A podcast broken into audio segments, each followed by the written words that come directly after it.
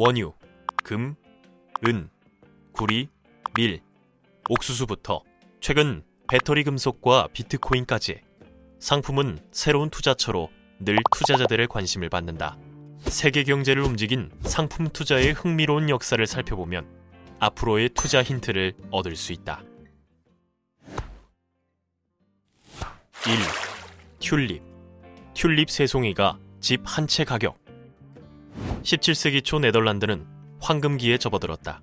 당시 튤립은 부유층의 지위를 나타내는 상징이었다. 상류층 여성들은 튤립을 장식으로 달고 사교 행사에 참석했다. 튤립은 부의 상징이 되며 수요가 증가했지만 튤립 모근에서 육성할 수 있는 국은은 두세 개에 불과했다. 공급이 수요를 따라가지 못하자 튤립 가격이 치솟았다. 수요가 급증하면서 땅 속에 있는 국은까지 판매되었다. 실물 튤립 대신 튤립 국은을 구입할 수 있는 권리가 거래됐고 튤립 거래는 투기성 사업으로 변질됐다. 꽃 전문가들은 꽃잎 모양이 균일하고 색색의 줄무늬가 두드러진 화려한 튤립을 생산하려고 했다. 튤립 가격은 급등해서 3년 사이 50배로 뛰었다. 1637년에는 좋은 품종의 튤립 국은 3개면 암스테르담의 집 한 채를 살 수 있었다. 버블 절정기에는 튤립 국은 99개가 9만 길더에 거래됐다. 하지만 곧 버블 붕괴의 조짐이 보이기 시작했다. 한 경매에서 구매자가 한 명도 나오지 않았고 그 여파는 빠르게 퍼져나갔다. 모든 시장 참가자들이 튤립을 매도하려 했다. 결국 네덜란드 튤립 시장 전체가 붕괴되었다. 가격은 95%까지 하락했고 거래는 중단되었다. 튤립 파동은 역사상 최초로 기록된 시장 붕괴이자 가장 거대했던 금융 버블 중 하나로 알려졌다. 2. 은 은에 투자한 3명의 투자 전설들 결과는 1990년대 중후반 워런 버핏과 조지 소로스, 빌 게이츠가 은시장에 뛰어들었다. 그들의 행보는 전 세계 금융업계에 관심을 끌었다. 조지 소로스는 은을 채굴하는 기업인 Apex Silver Mines에 투자했다. 빌 게이츠 역시 은을 채굴하는 기업 Pan American Silver에 투자했다. 하지만 버핏은 다른 전략을 구사했다. 그는 총 1억 3천만 트로이 온스의 실물 은을 구매했다. 전 세계 연간 생산량의 약 20%에 해당하는 양이었다. 버핏의 행보는 전 세계를 놀라게 했다. 항상 가치 투자를 하던 버핏이 수급 불균형과 급격한 재고량 하락을 근거로 은 실물 투자에 나섰기 때문이다. 하지만 그 후 은 가격은 거침없이 상승했고 버핏의 판단이 옳았음이 증명됐다.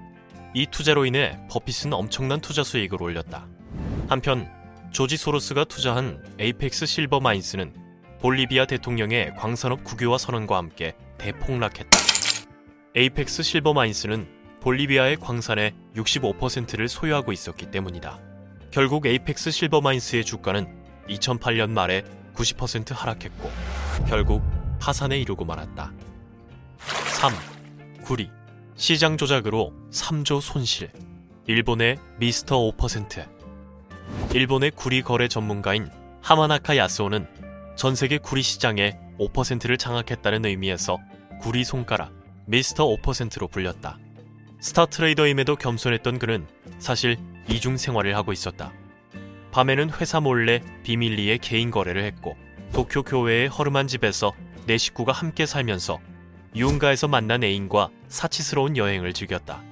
1993년 초 그는 중국의 급속한 산업화로 구리 수요가 크게 증가할 것이라 예측했다. 그는 구리 가격 상승에 과감하게 베팅했다. 하지만 중국은 시장을 압박해 가격을 내렸다. 그의 손실은 걷잡을 수 없이 불어났다. 그는 대차 대조표와 매매 보고서, 상사들의 서명을 위조해 추가로 신용대출을 받았고 자신의 포지션을 늘려 구리 시장을 움직이려 했다. 하지만 여전히 중국은 구매에 나설 기미가 없었다. 결국 그는 자신의 손실을 인정할 수밖에 없었다. 뒤늦게 이를 알게 된 회사는 급히 모든 포지션을 청산하고 야스오를 해고했다. 이 사건으로 인해 회사는 총 26억 달러의 손실을 입었다. 엄청난 거래량에도 회사의 누구도 그의 거래를 알지 못했다. 내부 감사와 관리 감독에 실패했다. 온 국민이 경악을 금치 못한 사건으로 결국 그는 8년형을 선고받았다. 4. 배터리용 금속, 또 다른 기회?